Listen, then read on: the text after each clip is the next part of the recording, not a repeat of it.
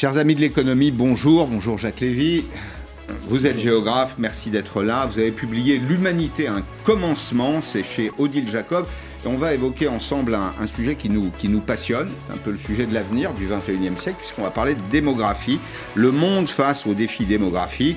On va résumer les choses en disant une très forte dynamique démographique dans certaines régions, au sud notamment, et un appauvrissement démographique en Asie, le Japon, le Japon qui perd un million d'habitants par an, c'est absolument considérable, et qui, si la tendance se maintenait, pourrait passer sous la barre des cent millions d'habitants dans les vingt prochaines années, et puis surtout la Chine, c'est ce qui nous intéresse aujourd'hui, à tel point d'ailleurs que les autorités chinoises suppriment la limite des deux enfants et autorisent les familles à avoir jusqu'à trois enfants. On va rappeler simplement quelques éléments de fait, des balises pour comprendre ce qui se passe. dix-neuf cent soixante-dix-neuf, c'est la politique de l'enfant unique. Elle est abandonnée de façon très officielle en deux mille quinze et euh, la décision du troisième enfant a été prise, c'est ma première question, au Politburo du Parti communiste chinois. Donc en Chine, on fait des enfants, la quantité, le nombre d'enfants, c'est décidé au plus haut niveau de l'État ?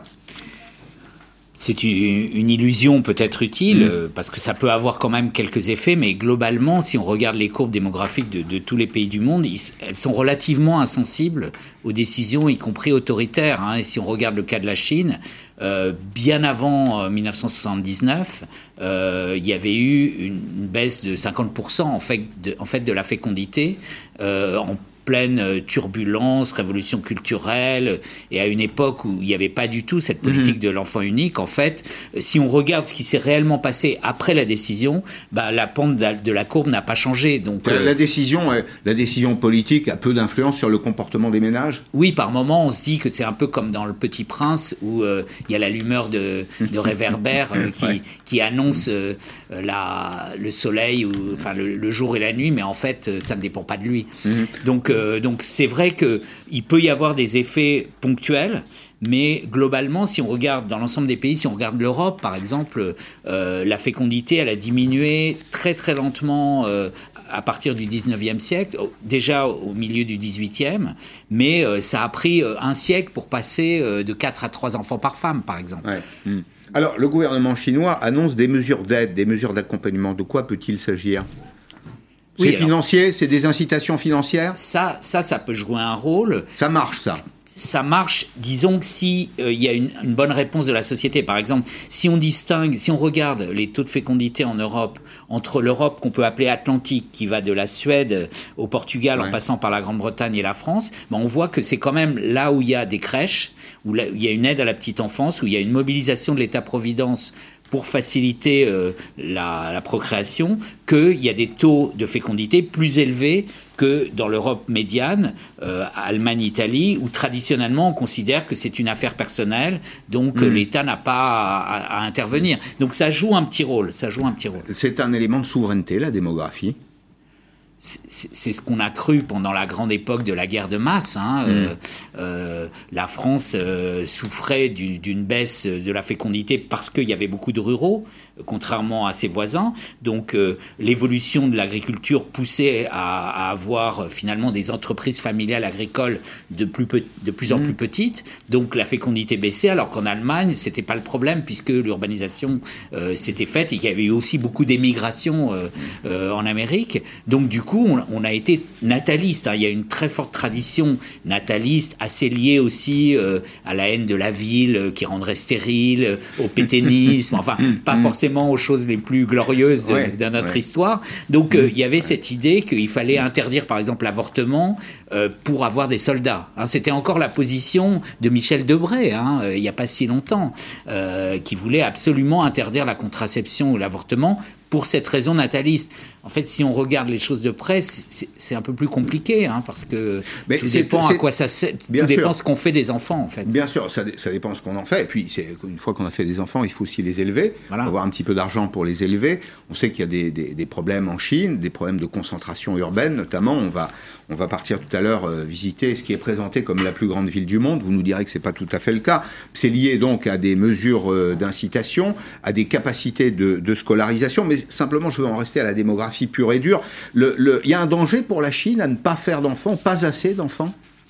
Donc c'est le danger classique d'un État-providence qui est saturé parce qu'il doit financer le grand âge et qu'il y a de moins en moins d'actifs. Hein. C'est, c'est tout à fait le tableau de bord euh, qu'on, qu'on discute euh, quotidiennement euh, en, en, en ouais. Europe. Oui, ouais. absolument. Donc c'est, c'est pas absurde de se poser la question. Mais on peut aussi imaginer que euh, si, si ça coûte très cher euh, de former euh, de nouvelles générations... Bah, ça peut aussi avoir un coût disproportionné. Hein. C'est aussi un des éléments euh, de la comparaison France-Allemagne. Hein. C'est que euh, la forte euh, fécondité en France a fait qu'il a fallu dépenser plus euh, pour l'éducation. Les, euh, les pour... crèches, l'éducation, Exactement. et cetera, l'accompagnement des, des enfants. Alors en Chine... Euh, petit euh, élément de connaissance, au passage, on en fera un encadré dans un livre de géographie, il n'y a pratiquement pas de système de retraite. Il y a peu de systèmes de couverture des risques de la vie, notamment de sécurité sociale. C'est un pays dans lequel le taux d'épargne est très élevé, c'est environ trente pour cent du revenu, simplement parce que les ménages provisionnent l'incident, l'accident euh, et les vieux jours. C'est ça. Alors, on, en fait, on a, on a un modèle... Et il faut des jeunes pour travailler. C'est aussi une des raisons qui explique la décision. C'est ça. Et, et, et du coup, des vieux aussi. Hein, c'est le, le modèle japonais... Euh... est quand même très, très fort. Il a beaucoup inspiré aussi les Chinois. Et il est très présent en Asie, c'est-à-dire qu'on a un, un niveau de bien-être très élevé, mais avec des prélèvements obligatoires beaucoup plus faibles qu'en Europe, et du coup, moins de cotisations retraite. Donc, euh, c'est, c'est un peu le, le choix entre... Bon, si, si les gens... peuvent provisionner euh, leur retraite, tout va bien, mais on voit au Japon euh, euh, des, des femmes de ménage qui ont quatre-vingt-cinq ans, euh, c'est pas forcément euh, idéal non plus. Donc effectivement, la Chine, elle est plutôt mmh. sur, sur cette tendance pour le moment. Mmh. Elle, elle chercherait à épouser les modèles occidentaux ? Elle a plutôt été elle tentée... Se, elle elle euh... se dirige vers un modèle qui est un, un modèle de couverture des risques euh... Dans, dans lequel l'État euh, a un rôle à jouer en matière de financement du grand âge, de financement de la retraite, euh, de couverture des risques de la vie. Je pense qu'on va y venir, mais pour le moment, elle, elle a plutôt été influencée par un modèle singapourien, ou sud-coréen ou, ou japonais, donc avec effectivement une faible couverture du grand âge. Et, et on voit que c'est un défi pour tout le monde, puisque en fait, nous, malgré nos prélèvements obligatoires euh, très élevés, qui, qui fonctionnent très bien euh, pour euh, les autres âges de la vie, on est en train d'inventer... Euh, un nouveau risque euh, dépendance. Oui, le quatrième et, risque. Donc ça, ça veut ouais. dire que l'État-providence tel qu'il existe, il mmh. doit être euh, repensé en partie pour tenir compte de cette période en fait euh, où l'espérance de vie augmente et on n'est plus en bonne santé. Et, et toute la question, c'est de savoir si cette longueur de temps, elle va augmenter ou pas. C'est pas du tout sûr. On peut très bien imaginer mmh. que euh, les maladies chroniques invalidantes Euh, on arrive à lutter contre elle et que finalement l'espérance de vie en bonne santé, elle augmente beaucoup elle, plus vite que plus, l'espérance de vie. Tout court, oui, voilà. c'est ça. Mais ça, je, je pense, enfin en tout cas moi je ne suis pas capable de dire euh, ce qui va se les passer. Médecins dans les médecins non plus. Pas encore, aussi, pas encore pour le ouais. moment. Alors, euh, Chongqing, vous connaissez cette, euh, cet endroit, c'est présenté comme la plus grande mégapole du monde, c'est au centre de la Chine, ça n'est pas une de ces villes côtières où se rencontrent, où vivent les, les nouveaux tycoons chinois, euh, urbanisation délirante, concentration de la population aussi, mais toujours avec le sens de l'organisation. Vous allez le voir, les autorités ont décidé d'y investir, ça fait rêver ces sommes-là, cinquante milliards d'euros dans les deux années qui viennent. Justine Jankowski, qui est la correspondante permanente de T F un et L C I en Chine. On la surnomme la ville-montagne, au cœur de la Chine. Vue du ciel, une forêt de tours, de béton et d'acier. Chongqing, une mégalopole tentaculaire, vaste comme l'Autriche. Ville de tous les extrêmes, comme cet échangeur routier à vingt voies, le plus compliqué du monde. Même avec ses douze ans d'expérience, notre chauffeur de taxi a bien du mal à s'y retrouver. Sans G P S, c'est sûr que je me perds.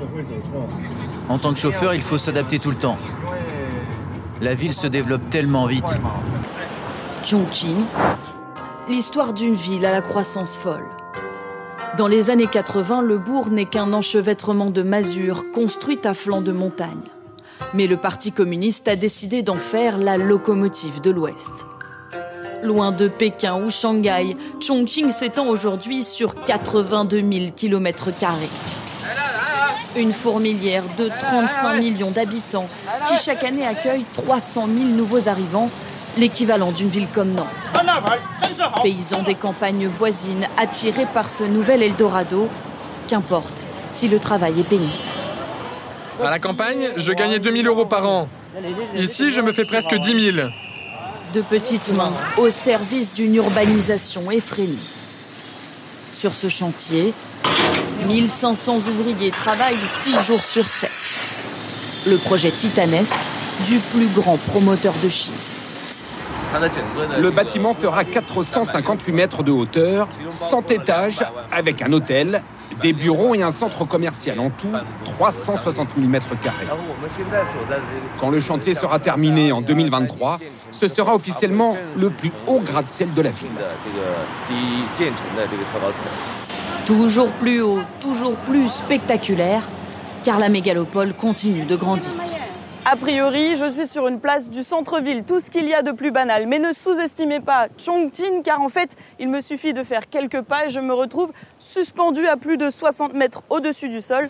Dans cette ville où les immeubles poussent comme des champignons, ce genre de surprise est assez habituel. Tout est bon pour optimiser l'espace, comme ce métro aérien qui traverse les habitations. De jour comme de nuit, Chongqing a de quoi célébrer. Les autorités ont prévu d'y investir encore cinquante milliards d'euros ces deux prochaines années. La cité du futur n'a pas fini de briller. Bien, Jacques Lévy, les, les géographes se sont toujours euh, intéressés à, à l'environnement, à l'espace. On est là dans un monde de démesure euh, totale et ça nous interroge aussi sur le mode de vie qu'on peut avoir.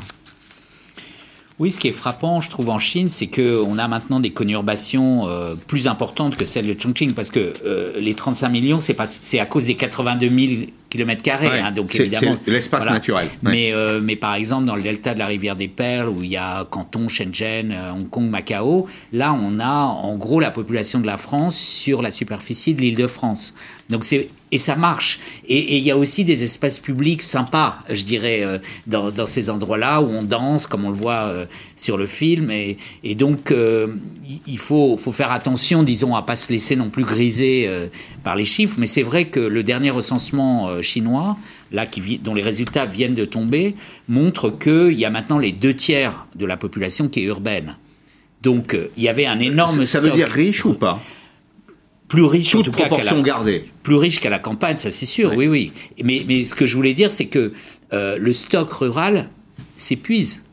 Et, c'est-à-dire que là, les, les, les croissances incroyables des villes chinoises, ils sont liés au fait qu'il y avait un énorme stock disponible qui ne demandait qu'à se vider dans les villes et on, on le limitait avec le phénomène des, des ouvriers paysans migrants, hein, ce qu'on appelle la population flottante, les Mingong, ouais. qui avaient moins de droits, donc qui ont beaucoup moins de droits et... Euh, dont on pense que ça va un peu les dissuader, puis ça fait une main-d'œuvre bon marché. Donc ça, c'est un phénomène qui va encore durer euh, une ou deux décennies, mais euh, on est à la fin du processus. En Chine, c'est, en fait. Ces gens-là viennent aussi travailler dans les usines. On dit que euh, la Chine, c'est l'atelier du monde.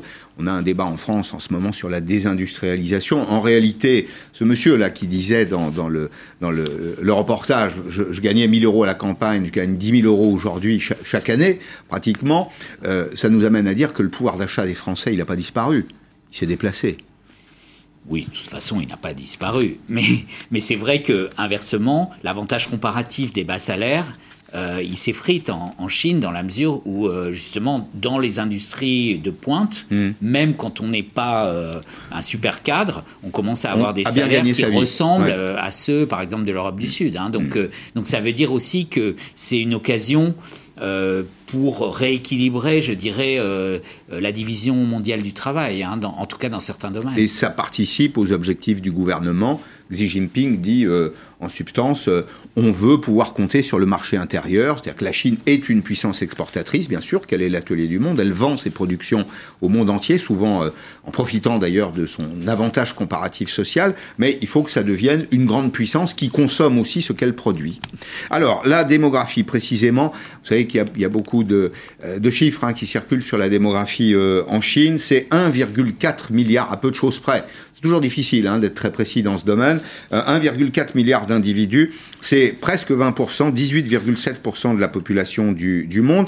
Et le nombre de naissances qui a amené le, le gouvernement à prendre la décision du troisième enfant, euh, c'est le nombre de naissances, douze millions en deux mille vingt, quatorze virgule six. Alors ça fait une différence assez sensible l'année, l'année précédente. Mais j'ai envie de vous demander, au fond, est-ce que la décroissance de la population mondiale, c'est pas aussi une bonne nouvelle ?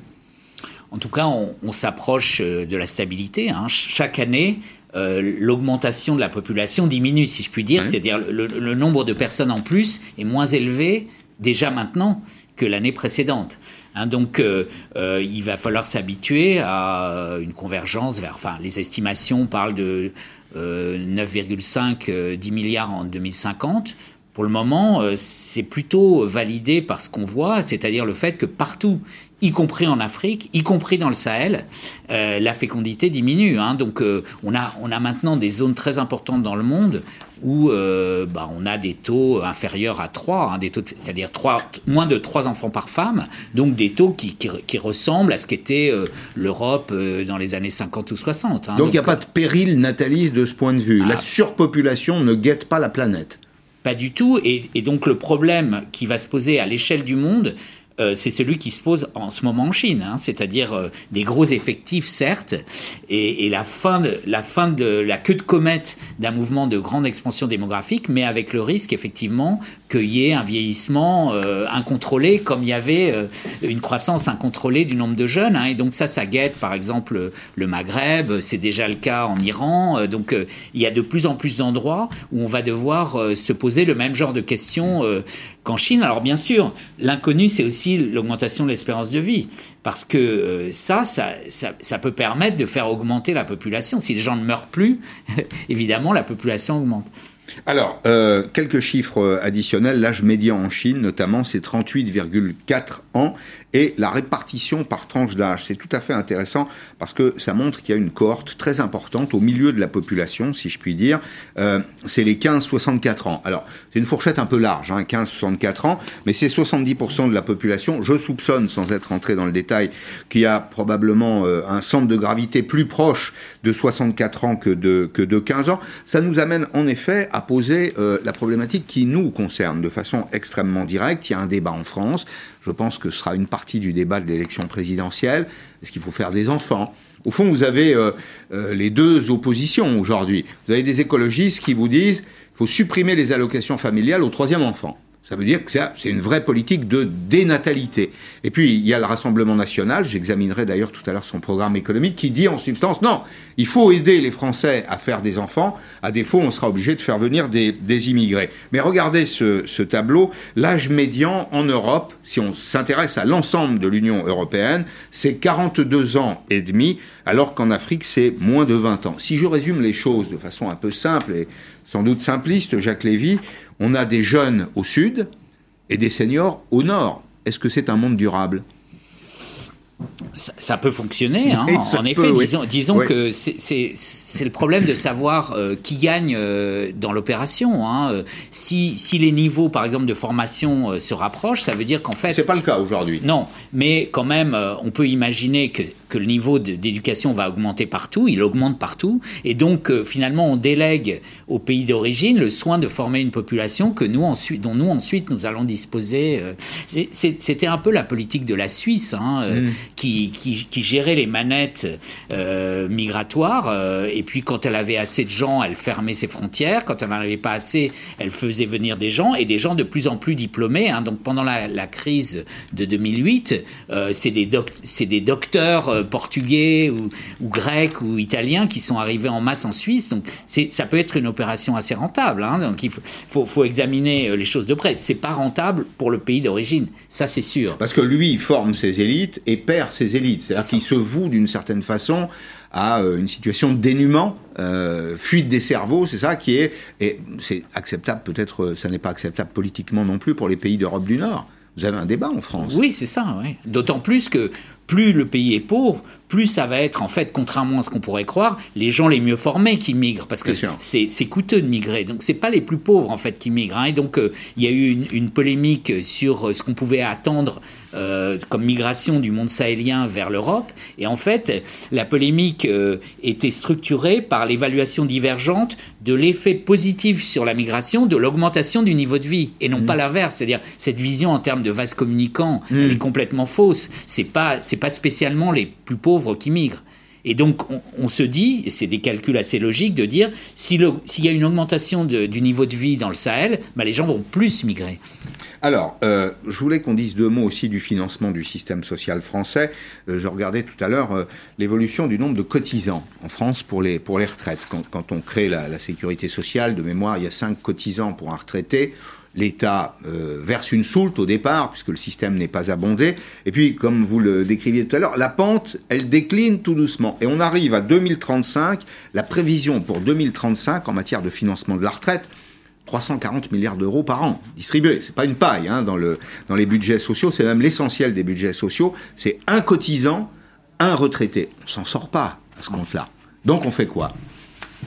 Faire beaucoup de choses différentes, euh, travailler plus longtemps, ce qui est quand même euh, le plus logique, ce qui serait le plus logique. Finalement, oui. Il y a un débat implicite qui est assez intéressant, c'est à combien d'années on estime euh, que que doit porter le, le nombre de, d'années de vacances finalement euh, quand on est retraité ou, mmh. ou autre question encore plus complexe, est-ce que c'est une bonne idée de prendre ces années de vacances euh, à la fin de sa vie, ou est-ce qu'on pourrait pas plutôt les répartir, les mélanger avec des formations ? Donc, je pense que on hérite de la de la vision fordiste de la retraite. Hein, donc, on, on se forme pendant quinze ans, on travaille pendant quinze ans. C'est des silos. Ouais. Voilà, des ouais. silos. Mmh. On voit bien que ça, c'est de moins en moins ce que les gens veulent. Et c'est de moins en moins aussi l'intérêt de la société, parce que la société, elle a intérêt à ce que les gens changent de métier, euh, se mettent à jour, prennent le temps de réfléchir, de méditer, parce qu'ils seront plus intelligents, ils seront mmh. finalement plus productifs. Donc je pense que on, on est encore tout au début de, de la réflexion sur, euh, sur la retraite. Hein. Il, je pense qu'il faut s'attendre à des changements encore plus révolutionnaires que le projet de réforme de la retraite d'Emmanuel Macron. Pour terminer, Jacques Lévy, deux tableaux, c'est le nombre de naissances pour mille habitants. On a pris quelques pays, euh, quelques pays du monde. On va voir qu'il y a des écarts extrêmement significatifs. Euh, et puis, on parlera ensuite de, de l'Europe. Par exemple, sur euh, le Niger. Vous voyez, vous prenez le Niger. On a pris ce, ce choix. Oui. Euh, c'est quarante-huit euh, naissances pour mille habitants.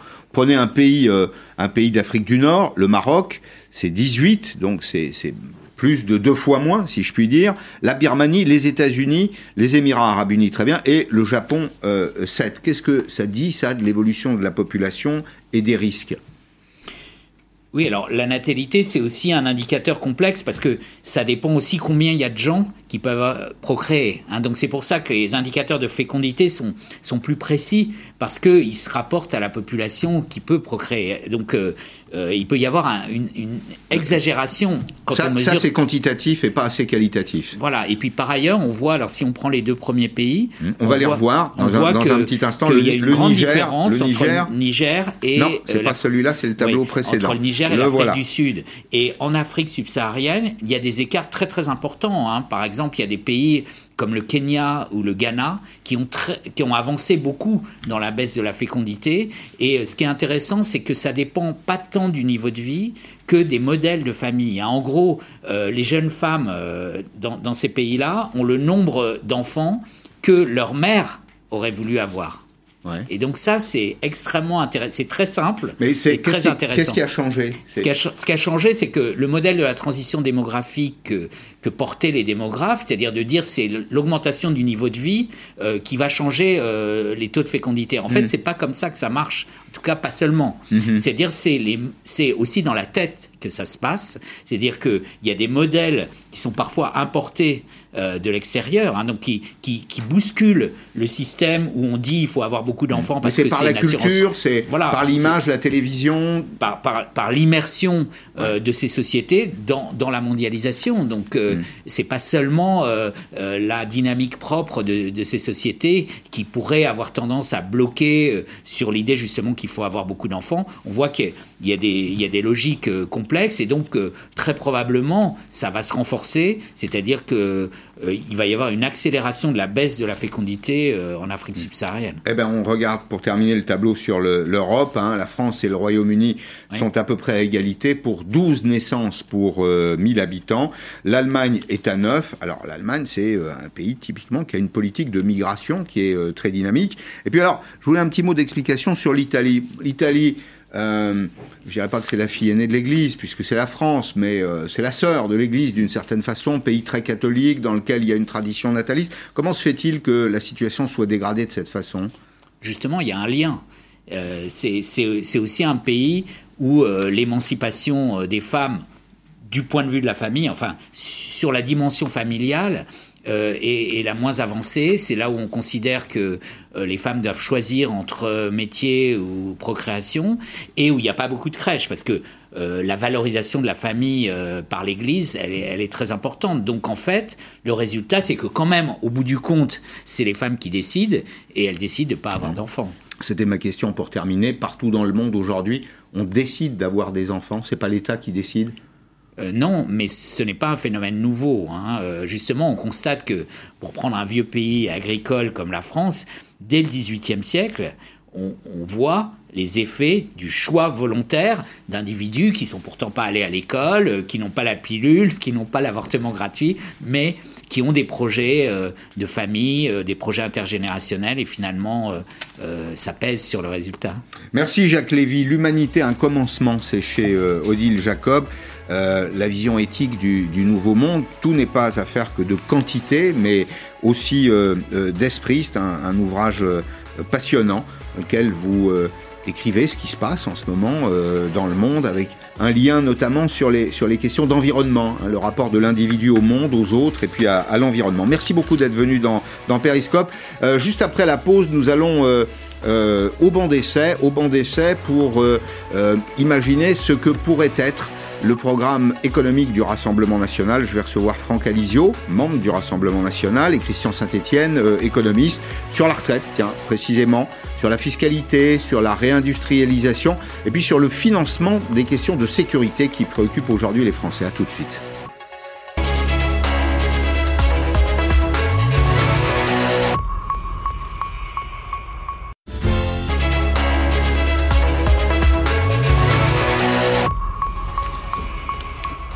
Voilà, ce sont les rendez-vous du mardi, si je puis dire, avec mes invités. On va reprendre à zéro. Pourquoi ? Parce qu'on était ensemble.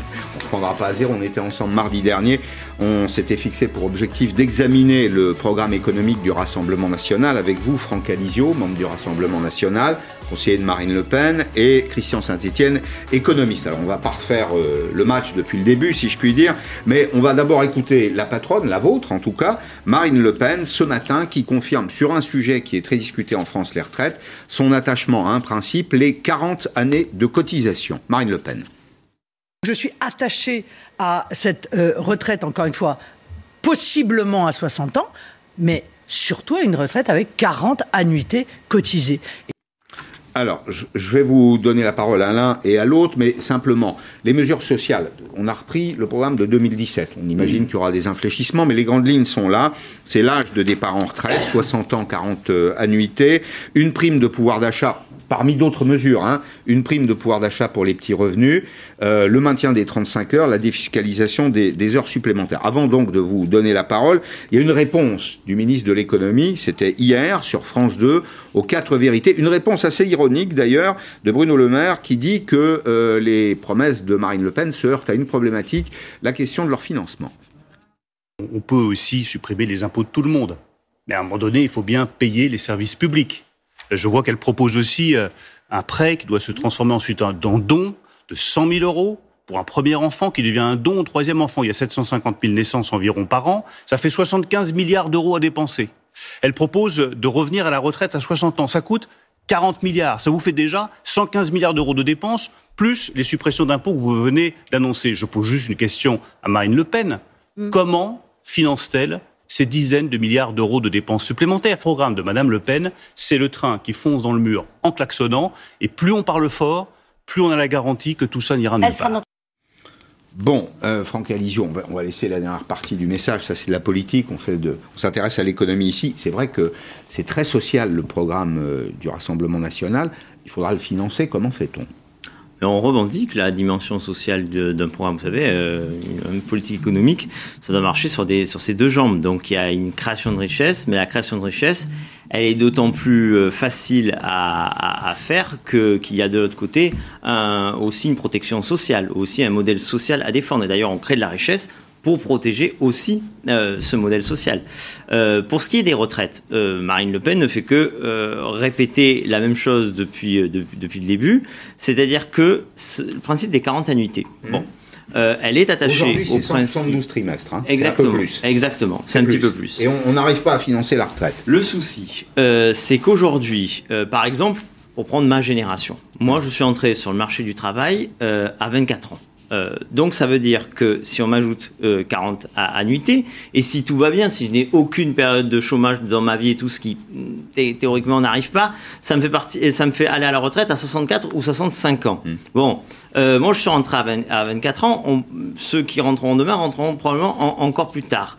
Euh, donc jusqu'à Quel, quel âge euh, on, on doit faire travailler les Français? soixante-dix ans, vie, ça, ne peut, ça ne peut pas tenir. Ça dépend de l'espérance de mmh. vie, justement. Mmh. Et la retraite à soixante ans, elle est, en réalité, elle est réservée dans les faits à ceux qui démarrent très tôt leur carrière professionnelle et donc ceux qui ont les métiers les plus pénibles parce que c'est lié. Mmh. C'est lorsqu'on commence très tôt sa carrière professionnelle qu'on a les métiers les plus pénibles. Eh bien, c'est pas illogique que lorsque l'on commence très tôt sa carrière, lorsqu'on a un métier très pénible, eh bien on parle le plus tôt possible à la retraite, c'est-à-dire mmh. soixante ans, mais ça peut être aussi soixante-deux ans. Et encore, une dernière chose, Marine Le Pen le dit, on, on fera toutes les économies nécessaires pour financer euh, le, le maintien de ces quarante annuités. Si on n'y arrive pas, elle reviendra D'accord. devant les Français et elle, elle leur elle... expliquera mmh. qu'il faut oui. faire un effort de plus, mmh. mais ça sera financé. Elle a dit d'ailleurs, elle dit possiblement, hein, elle, elle utilise le, le, euh, la formule possiblement, quarante années de cotisation, vous voyez, ça fait un coût supplémentaire par rapport au modèle actuel de trente milliards d'euros, il faut trouver trente milliards. Christian Saint-Étienne, qu'est-ce que ça vous inspire ? Alors on a déjà le record du monde de la protection sociale, hein, puisque le poids de la protection sociale en France, c'est trente-trois points de P I B. sept cent cinquante milliards d'euros, à peu voilà. près, par an. Et euh, la protection sociale en moyenne à l'O C D E, c'est vingt-cinq. Donc il y a huit points de P I B d'écart, et même euh, on a neuf points de P I B de, de dépenses publiques totales par rapport aux autres pays de la zone euro. C'est-à-dire qu'on partage la même monnaie avec des pays avec lesquels on a un surplus de, de protection sociale et de dépenses publiques de l'ordre de dix points de P I B. Quand on regarde les retraites directement euh, et qu'on les aborde sous l'angle de la durée passée à la retraite, le nombre d'années passées à la retraite, Nous, les Français passent cinq années de plus à la retraite que les autres pays de l'O C D E. Mmh. C'est-à-dire qu'en moyenne, dans l'O C D E, les, les, les retraités restent vingt ans à la retraite. En France, c'est vingt-cinq ans. Et ceci avec quarante-trois ans de cotisation, comme vous l'avez rappelé, mmh. et, une, et un âge de départ à, à soixante-deux ans. Donc, c'est... C'est un mensonge absolu de dire aux Français qu'on va pouvoir revenir en arrière sur ces questions alors qu'il y a un vieillissement de la population, temporairement interrompu cette année par le Covid, mais qui va reprendre, qui déjà est en train de reprendre. Et ce vieillissement est de l'ordre de deux à trois mois par an. Donc euh, l'erreur euh, clé, bien sûr, c'est quand on est passé de soixante-cinq à soixante ans sous Mitterrand en quatre-vingt-deux, on rame depuis pour essayer de remonter la pente, mais il est clair que euh, les retraites toutes seules, c'est quatorze points de P I B. Oui. Dans les autres pays, sur les retraites, c'est neuf à dix. Si la différence, on la mettait sur l'investissement public, la réindustrialisation, le, un effort pour remonter le niveau de l'éducation, la France redeviendrait un pays prospère. Donc, à, à multiplier les dépenses publiques, on s'affaiblit. Et euh, quand euh, Franck Alizio dit qu'il faut deux jambes, on est d'accord sur l'économie et le social, mais la France a déjà une jambe de euh, éléphant sur le social et une jambe de souris sur l'économie. Donc il faut aussi que les jambes soient équilibrées, bon, sinon juste, l'individu oui, se juste, casse répondre, le nez. Juste oui, pour répondre à ce que dit. Oui. Il faut toujours replacer le problème des retraites dans, dans ça, dans son entièreté. Euh, l'âge de départ à la retraite, c'est qu'une donnée du problème. Il y a deux autres données du problème qui enfin, sont fondamentales. Il y a un âge légal. Oui, oui. Qui d'ailleurs, là aussi, il y a une, il y a une malhonnêteté dans le système actuel. Vous dites euh, quarante-trois ans d'annuité et départ à soixante-deux ans. Ben, dans les faits, c'est pas vrai, puisque par exemple, quelqu'un qui, qui entre dans le marché du travail à vingt-trois ans et qui a une ou deux années de chômage, ben, ça, c'est à soixante-six ça ans repousse, qu'il partira. Oui, oui. C'est à soixante-six ans mmh. qu'il partira. Donc aujourd'hui, en réalité, on part à la, demain, on partira à la retraite à soixante-six ans. Donc déjà, le, le soixante-deux ans, c'est une, c'est une hypocrisie. Mmh. Non, mais sur, sur le, l'argument. Juste une autre chose. Oui, oui juste, justement là-dessus. L'argument euh, du temps de oui. vie à la retraite. C'est alors, un argument argument important. La, la, l'âge de la retraite, le temps passé à la retraite, c'est une donnée du problème. Il y a, une autre, il y a deux autres données qui sont très importantes. C'est la croissance démographique et économique. Oui. Plus vous avez euh, de, de gens employés, moins vous avez de chômeurs, plus vous avez d'actifs, mmh. et plus votre système de retraite est soutenable. Plus vous avez donc, de cotisants. En, en plus fait. vous avez de cotisants, mmh. et plus vous, vous pouvez donc avoir un système de retraite qui respecte, par exemple, les, les quarante annuités. Évidemment, quand vous avez un chômage de masse, vous ne pouvez plus euh, soutenir ouais, ce système. Ça, on est d'accord. Et, et la démographie, si et la démographie, si vous... et la démographie, c'est l'autre problème. Oui. Plus vous avez d'enfants, ça, c'est à plus long terme. Mais, mais plus vous avez d'accord. d'enfants, plus vous pouvez soutenir ouais. votre, un, un système oui, de retraite. Mais si vous chargez la barque de protection sociale, vous ne pouvez pas accélérer la croissance économique, puisque pour accélérer la croissance, il faut de l'investissement, oui. de la recherche et de l'innovation. Mais nous pensons que les retraites, c'est pas le premier poste sur lequel on peut faire d'économies. Il faut faire des économies. Mais sur d'autres postes, mmh. pas, celui, pas celui-ci prioritaire, prioritairement. Alors, il y a un autre sujet sur lequel je voudrais vous entendre, c'est la question de la sécurité. La sécurité... Ça... Je rappelle juste, excusez-moi, ah, que, les, que les retraites, c'est un, à elles seules, c'est un quart de la dépense publique. Donc c'est une pétition de principe de dire on ne fait pas d'économie sur les retraites, on le fait ailleurs, parce que le ailleurs, il est tout petit. Mmh. Euh, parce que le, dans le ailleurs, il y a euh, les, les, les, le, le paiement des infirmières, le paiement des, des soldats, le paiement des policiers. Est-ce que vous allez réduire les, ben, j'y viens. les, les, Alors, les, les, j'y les viens. salaires des, Je des, vous donnerai mes des fonctionnaires des, d'économie. J'y viens. Alors la sécurité, c'est un, c'est un coût. D'abord, c'est un droit, mais c'est aussi un, un coût pour les finances publiques. Alors il y a plusieurs points dans le programme. Enfin, que, qu'on imagine, hein, celui de Marine Le Pen en, en deux mille vingt-deux. Je dis on imagine parce qu'on a celui de deux mille dix-sept. Oui, voilà, vous y travaillez. Celui de deux mille dix-sept d'accord. et celui de deux mille dix-sept. Celui de deux mille vingt-deux regardez, est en construction et, et en réflexion. Donc, regardez celui-là. De, de regardez grands axes et de philosophie. Regardez ça. Construire des places de prison, j'imagine que c'est oui. oui. C'est toujours oui. Renforcer les budgets police-justice, j'imagine que c'est toujours oui. oui. Financer la reconduite des clandestins, d'accord oui. Même, même chose. Pourquoi, alors, euh, pourquoi euh, euh, la lutte contre les, les clandestins ? Il y a des arguments. Euh, l'argument, notamment, c'est, vous l'avez dit tout à l'heure, une politique nataliste qui est une politique de préférence nationale. C'est-à-dire que l'idée de la préférence nationale non, est, est, toujours, est toujours une constante. Ouais. Mais ça, c'est un engagement, c'est un choix politique. Euh, euh, le taux de chômage des étrangers en France, il est de vingt-deux pour cent. Et puis, puisqu'on parlait d'argent, ça fait beaucoup quand même, hein, mais euh, puisqu'on parlait d'argent, justice, police, quels sont les budgets aujourd'hui ? Ce sont des budgets misérables. En réalité, quand on les compare à nos, à nos voisins, c'est douze virgule un milliards d'euros euh, pour euh, la justice. Alors, la moitié, c'est presque la moitié, finance l'administration pénitentiaire. C'est important, puisque ça se rapporte aux prisons. La police, plus la gendarmerie, c'est de l'ordre de vingt milliards d'euros. Là aussi, vous mettez le paquet ? Si pour, je, je, je, vous me corrigerez, euh, je crois que l'État régalien, c'est-à-dire justice, police, euh, Di- sécu- diplomatie, sécurité, diplomatie, ouais, ouais. c'est six pour cent des dépenses publiques. C'est-à-dire que l'État régalien, c'est six pour cent des dépenses publiques. C'est pas assez. Donc évidemment qu'il faut renfor- renforcer, parce que c'est la priorité. Un État doit d'abord garantir euh, la, la sécurité et la justice à ses concitoyens. Donc évidemment, là-dessus, euh, on augmentera. Euh, mais par exemple, la loi de programmation euh, dont Marine Le Pen parle dans son livre blanc sur la justice, son, son livre blanc sur la sécurité, euh, c'est de l'ordre de euh, cinq, six, six, six milliards d'euros. C'est pas, enfin, c'est par rapport aux masses, on parle de mille trois cents milliards de dépenses publique. Euh, et le budget de l'État, c'est trois cent dix, trois cent vingt milliards ouais, d'euros à peu de choses près. Donc là, il faut le prendre sur le budget de l'État, c'est pas tout les dépenses fait. publiques. Mais euh, effectivement, ça, vous avez raison. Même on sur a, trois cents, alors, six milliards sur trois cent cinquante. Non, ça fait, ça ça reste, fait pas beaucoup, bien sûr. Beaucoup. Mais bon, on n'a pas suffisamment de juges, on n'a pas suffisamment de greffiers, on n'a pas assez de policiers. Mais est-ce que vous réduisez les administrations là où elles sont surnuméraires ? Pour l'instant, la question n'est pas d'aller... On a vu à chaque fois qu'il y avait des annonces, euh, Fillon, cinq cent mille fonctionnaires oui. de moins, et cetera. Non seulement c'est jamais suivi, et en plus, c'est mal fait. C'est-à-dire c'est fait, c'est fait au, au, au rabot. Ça n'a ça pas, oui. pas de sens, mmh. exactement.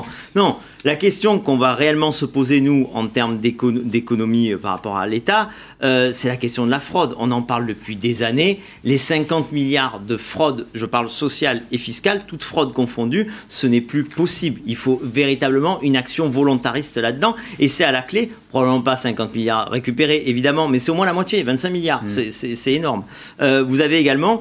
Vous savez, euh, l'immigration, pour nous, l'immigration, même si on s'en tient au, au, au, au, compte, au, au, au comptage euh, de, de l'O C D E, euh, on, peut, on peut considérer que l'immigration coûte, dans son entièreté, tout, toutes les conséquences de, de l'immigration chaque année, vingt milliards. C'est vingt milliards d'économiser si demain on décide un moratoire sur l'immigration. Un moratoire sur l'immigration, on nous a souvent dit que c'était impossible. Michel, le très sage, très modéré, Michel Barnier, euh, l'a, l'a, l'a réclamé Alors, il y a quinze jours, euh, je crois d'ailleurs sur votre chaîne.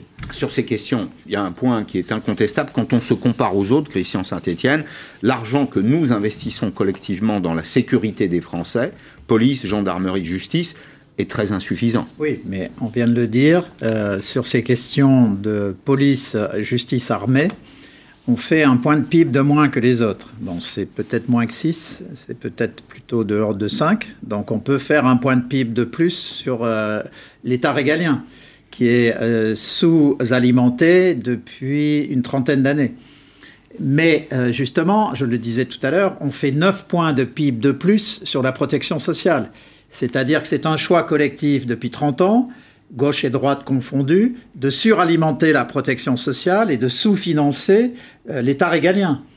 Et donc euh, là où je signale une contradiction, c'est de dire euh, on ne va pas toucher aux retraites, on va réalimenter l'État régalien et euh, par ailleurs on va créer, comme euh, l'évoquait le ministre, de, de nouvelles allocations.